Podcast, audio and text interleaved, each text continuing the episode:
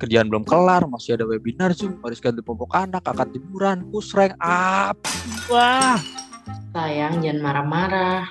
aku pusing sayang. Ditambah lagi harus panjang SIM. SIM aku seminggu lagi habis masa berlakunya. Ah, sayang, tenang, nggak perlu khawatir. Sekarang kan perpanjang SIM udah bisa online lewat handphone. Serius sayang? Iya, mulai tanggal 12 April nanti, Korlantas Mabes Polri siap meluncurkan aplikasi khusus untuk memperpanjang masa berlaku SIM A dan SIM C.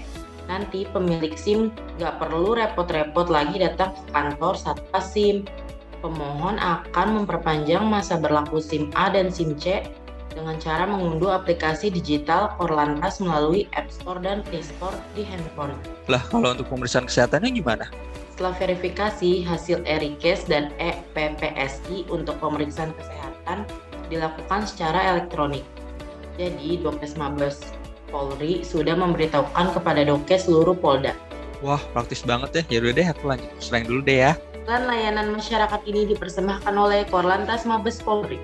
Jangan lupa perpanjang SIM kamu ya.